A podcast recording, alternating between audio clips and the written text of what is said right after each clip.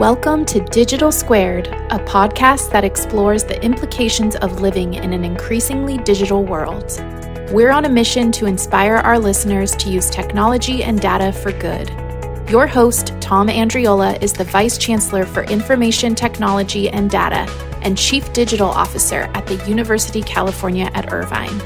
Join us as Tom and fellow leaders discuss the technological, cultural, and societal trends that are shaping our world. Today on the podcast, I sit down with Greg Cross, who is CEO and co founder of Soul Machines. Soul Machines is a digital people company reimagining how real and virtual humans can connect in today's digital worlds. Greg was a perfect first guest for our now branded podcast, focused on life in an increasing digital world. And he offers great insight into what the future of the metaverse and digital people can be. I enjoyed our conversation and look forward to the work we'll continue to do with Soul Machines to enhance the UCI student experience. I hope you enjoy it as well. Greg, welcome and thank you for joining us today. Yeah, great to be here. Um, nice to be talking to you guys. Yeah. Greg, you've been a serial entrepreneur, sold your companies in the past to Apple. You know, your last company was in the uh, wireless charging technology space. What was your inspiration around soul machines? I, I kind of had this focus over the last 10, 15 years of my, of my life to re- really look at how science and deep tech makes its way from, you know, research labs into the into the marketplace. And so that's kind of been the core theme of my work over the last 10 to 15 years. So uh, very, very fortunate to have a close working relationship with the University of Auckland, which is New Zealand's top research uh, university, and and now been incredibly fortunate to work with some of you know some of the most amazing research, world class research that they've been responsible for. So initially, the wireless charging research and portfolio that, uh, um, as you've mentioned, I commercialized and or helped commercialize, and and and we sold to Apple, and now um, Soul Machines, and, and that really came about through a, a, mutual friend introducing me to Dr. Mark Sagar, who's my co-founder and, and business partner in Soul Machines. Wow, that's amazing. So the, the pandemic has had a lot of impacts on our society. How did the pandemic or how has the pandemic changed the trajectory of Soul Machines?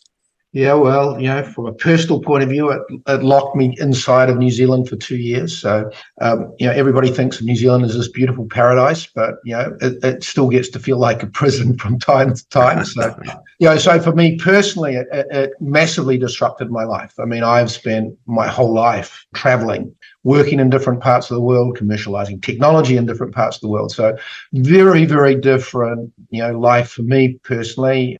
I'm running a, a, global team of people in lockdown in New Zealand via Zoom for literally for two years. I left um, the US the last time in February of 2020, and I finally made it back here in April of 2022. At the time, we you know, um, COVID arrived on us. I think we had about 100 people in the organization. You know, when I got back to the US in April, it was 220 people. Wow. You know, recruiting and building an executive leadership team remotely, onboarding people remotely, trying to build company culture and and commercialize technology, raising capital remotely. So all of these things are things that we've never had to do before. And, and in many respects, we've always believed couldn't be done like that before. So but you know needs must so that's kind of how it you know impacted me and the way we built our organization and raised capital I have to say I d- didn't miss doing investor roadshows but uh, doing all of those by zoom was a very very effective use of time from a market opportunity point of view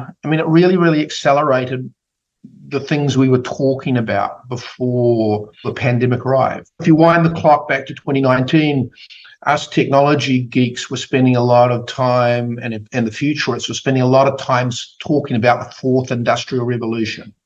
You know, the robots are coming. They're going to steal our jobs. They're going to rule over us. They're going to kill us. You know, these were the discussions that we were having back in 2019. And, and of course, the pandemic came along. The Maslow's hierarchy of needs kicked in. We became much more focused on, on our health and, and our families and, um, and our relationships. So, you know, all of that conversation went away, but of course, the world became infinitely more digital at a greater rate of knots. So, you know, that whole fourth industrial revolution actually happened when we weren't even talking about it and it accelerated it in many respects. So if we look at the timeline we were on previously, we're probably at about 2025, 2026 already. So, you know, the world became more digital. A more digital world is ultimately, in most cases, a more transactional world. So for us, you know, in the world that we live in, you know, we make digital people. We create, we enable more human and emotional connection via digital worlds and via machines. So it really got many of the biggest brands and many different industries around the globe thinking about how do we create human connections? How do we personalize our brand at scale in a more digital world? So these are some of the things that have played out for us over the last couple of years. Yeah, and that that's great. I so much agree with what you just said, which is why we call this digital squared, right? You know, life in an increasingly digital world, because I agree with you. You know, the digitalization of our experiences have accelerated because the pandemic just you know kind of put it into high gear. But I'm you're going to roll right into my next question here, and you started to answer it. But I'm going to ask you to peel it back for our audience because I think we have a lot of people out there who are still kind of struggling in how to get comfortable in this increasingly digital world. You know, in the last conversation you and I had, you talked about the human element in AI helps build trust with the end user. Can you expand on that for our audience? Sure. Well, I, I, guess so. I mean, there's a couple of fundamental principles here. I mean, as human beings, we are biologically wired to interact through face to face communications. Of course, we communicate in lots of different ways today. You know, we use text, we use social media, we so there's so many different ways we communicate today, and we use different forms of communication to do it very, very effective, do it very, very quickly. But the ultimate form of human communication is through face-to-face interaction. Where's it's where we enable this concept or this fundamental need for emotional connection you know and that emotional connection is driven by literally by my brain and, and parts of my brain communicating with your brain it also comes about because as human beings, so much of how we communicate is set through context and non-verbal communication. So when you're interacting with a with a company via its website, its e-commerce site, via its app, there isn't that human connection. That there isn't that brand connection. That if you look at big companies and big brands, they've spent billions of dollars, you know, over decades to create brand values, brand connection. They've used different medias, you know, like television commercials, like print media, like advertising on social media, media and Google search in more recent times. And it's enabled a level of personalization, but it's increasingly, increasingly we've seen that connection being broken um, or that connection not existing. So, if you think about a digital world, if it's purely focused on transaction, how do brands establish a value? How do they establish a connection with their customers that enable loyalty? And and, and one of the core uh, concepts, one of the core things that we focus on is you know using digital people, creating a digital workforce, digital influencers, digital salespeople, digital companions that enable brands to connect on a face-to-face basis with their with their consumers. Yeah, that's amazing. You know, I, I want to kind of talk about the metaverse, right? Lots of buzz and hype around the metaverse. When you talk to people about soul machines, how do you describe it and fit it into the context of what people think they understand as the metaverse? Yeah, I mean, yeah, you're right. Look, the, the metaverse is many things to many people today. And and it's very very early in its evolution and development of all the technology and the different layers of the technology that we're going to need to bring it into reality and to bring it to the the, the, the fruition or the imagination that we all have as to the potential it could be. I tend to break it down into some pretty simple components. The digital world that we live in today is the internet. And it's a two-dimensional world it's a flat screen world. It's a world where, I mean, this device, you know, democratized it in the early days of the internet. You know, so I mean, I I would, you know, the metaverse is, you know, is currently now. If I use the inter, the evolution of the internet as as an example, the metaverse is where the inter, internet was in probably about 1996, 1997.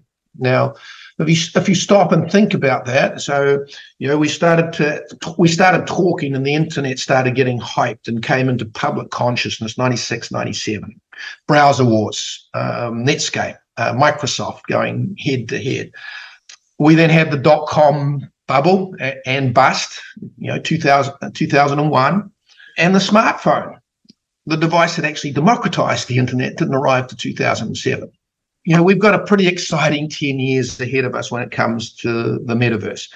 So, you know, in simple terms, the internet world's a world of 2D, and we we're now, you know, 20 plus years into the evolution of, of the internet and the maturity of the tech stack and and everything that we can do in, in that world. The metaverse, emerging world, biggest difference for me is it's a three-dimensional world. It's an it's a more immersive world. So you know, think about that. I guess fundamental paradigm shift from a world of 2D to a world of 3D. You know, one of the things I happen to believe is the internet, the 2D world which we currently have today, is is going to be the on ramp for the metaverse and the 3D world of tomorrow for a very, very long time. And, and, and, and the way I look at things, at least one of the things that I've heard about is Soul Machine's new entertainment division. And, and I know you're really excited about this. We're featuring real, hyper realistic digital twins of real life celebrities, athletes, and entertainers. What makes you most excited about this effort, and where do you think this takes us next? it is a really, really exciting area for us. And it's very, very closely aligned to what we're doing with big brands. So you know, celebrities are brands in their own right today. So the connection here is we're dealing with enterprise brands, consumer brands in the corporate world.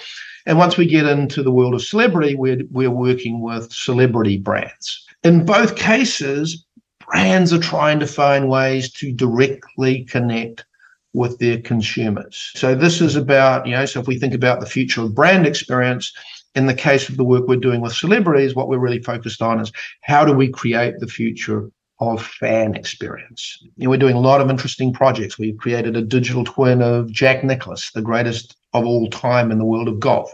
You know, Jack in real life is 83. You know, we wound the back the clock for Jack's digital twin and made him, you know, and made him 38 years old again. You know, it's a legacy project for Jack. It's about how does he extend his brand and and how do people remember Jack? In, in the future? How do we make Jack's brand relevant to you know young people coming into the game of golf today? So these are all ways in which we think about um, the future of fan experience. You know, most of us, you know, don't get the opportunity to interact one on one with our heroes. You know, whether it's you know our favorite NBA player, our fav- favorite musician, our favorite A-list Hollywood actor or actress. So most of us just don't get that opportunity in life to, to have that connection. And so the, the concept of a digital twin enables personal interaction at scale for fans. It means celebrities can build a, a, a community of fans that they can interact with in a very, very personal way. And, and once you build that community, you know you you open up all sorts of ways to to monetize that community to you know whether it's through brand sponsorship or whether it's through i mean the use of nfts to create digital experiences which can be married with real world experiences. You know i mean if i used digital carmelo anthony nba all-star as, as an example you know if you if you in the future you buy a vip experience you know to, to go see the lakers see Melo play with the Lakers in in the stadium in Los Angeles. And as part of that VIP experience is an NFT, and that NFT gives you access to a virtual reality experience where you can be sitting at, on your courtside seats having a one-on-one conversation with Digital Melo about what's going to happen in the game today. So these are kind of some of the types of experiences that we we think about and we you know and, and we're you know working to bring to life today.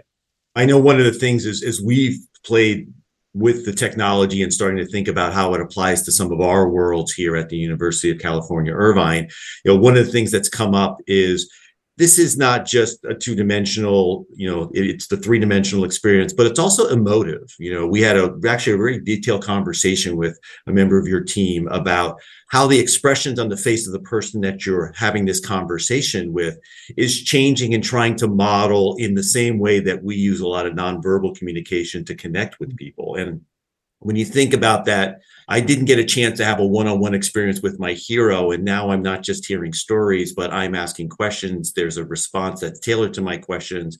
I can see the smile I created on my hero's face from my question it does get to be a really different experience. And so we, we think that that's really exciting and has lots of applications, whether it's around, you know, the, the expression of emotion, uh, empathy in situations like healthcare. We think there's a, an incredibly powerful connection tool that we see in the platform. So let's talk a little bit. Our first foray working with uh, Soul Machines and the, and the technology and the platform is, is really thinking about the future of our student experience. So how students experience their education and student life. Where do you think the possibilities of that in terms of creating a different type of experience for those who go to university are through a, a technology platform like Soul Machines?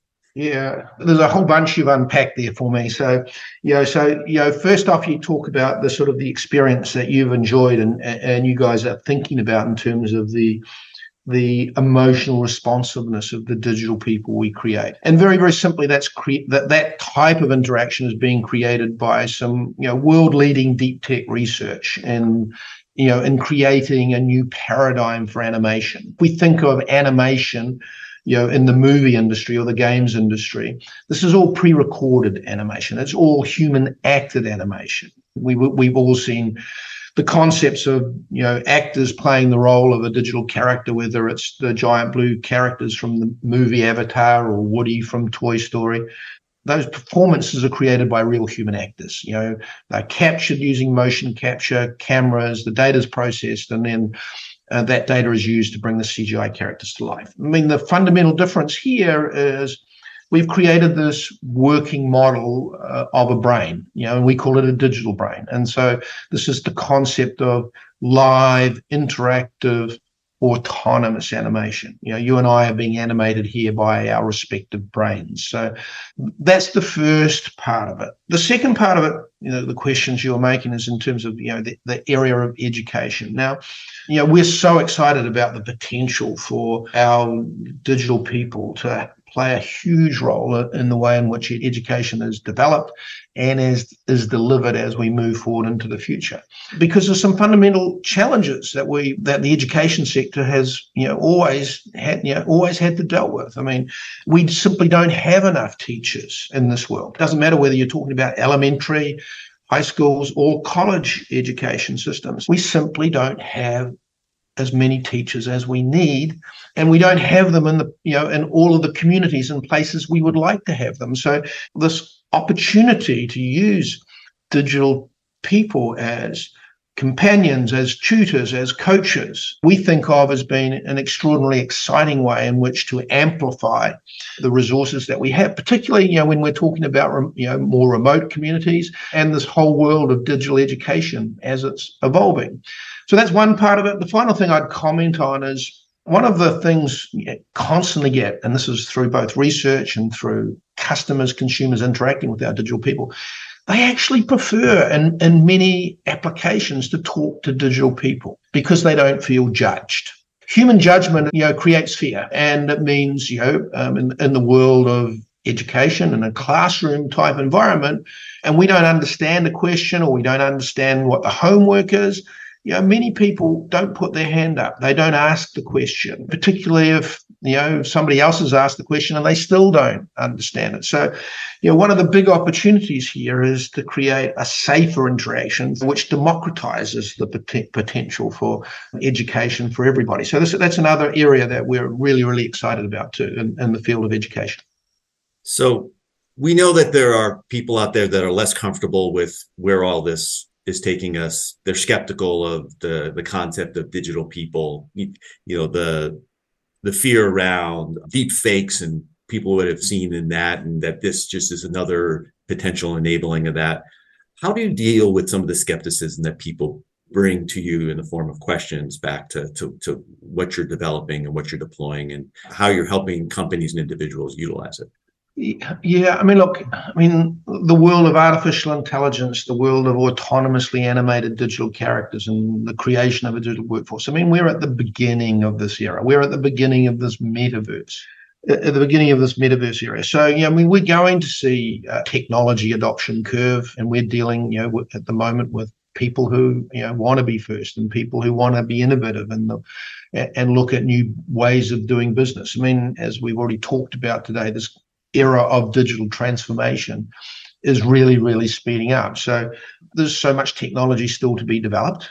There are so, you know, the the whole regulatory use of digital people, the ethical use of digital people. I mean, all of these, you know, and, and AI. I mean, the debates really are just starting on many of these issues, many of these things today. I mean, and these are going to be really, really important debates.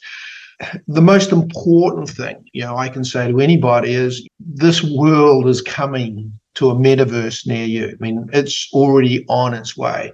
So it becomes really, really important that you know we take responsibility for engaging in the debate and looking at the things we want to do differently as this world evolves than you know some of the things that we just let happen by default as you know as the world of social media evolves. How can we take some of the lessons that we've learned or we're still learning from the world of social media and think about that and apply it to the world of artificial intelligence digital people the metaverse I'm an optimist. Uh, you know, as an entrepreneur, as a technology entrepreneur, I'm an optimist. I like to think that this technology that you know I'm partially responsible for creating, I want to think that this is going to have a really, really positive impact on the world. If you go back and we think about the sort of the big technology waves that we've had over the last few decades, I mean, some jobs have been lost, but you know, by and large, new industries have been created, new roles, new jobs, new new economic growth has been delivered through these massive technology advances. So, know, I'm an optimist that this is a technology that is going to have a very, very positive impact. And we just talked about the world of education and healthcare, using digital people to augment the skills of the amazing teachers and doctors and nurses we have in society who are delivering the most fundamental of services under more and more stress and with fewer and fewer of them available to us. Yeah, so I, I remain incredibly optimistic that you know this is going to have a, a big and profound effect on our lives and uh, our societies and our communities. Greg, that's fantastic. I want to thank you so much for joining us today. We're really excited about the work that we're doing with Soul Machines and really appreciate you joining us on the podcast. Cool. No, my pleasure. Great to be with you.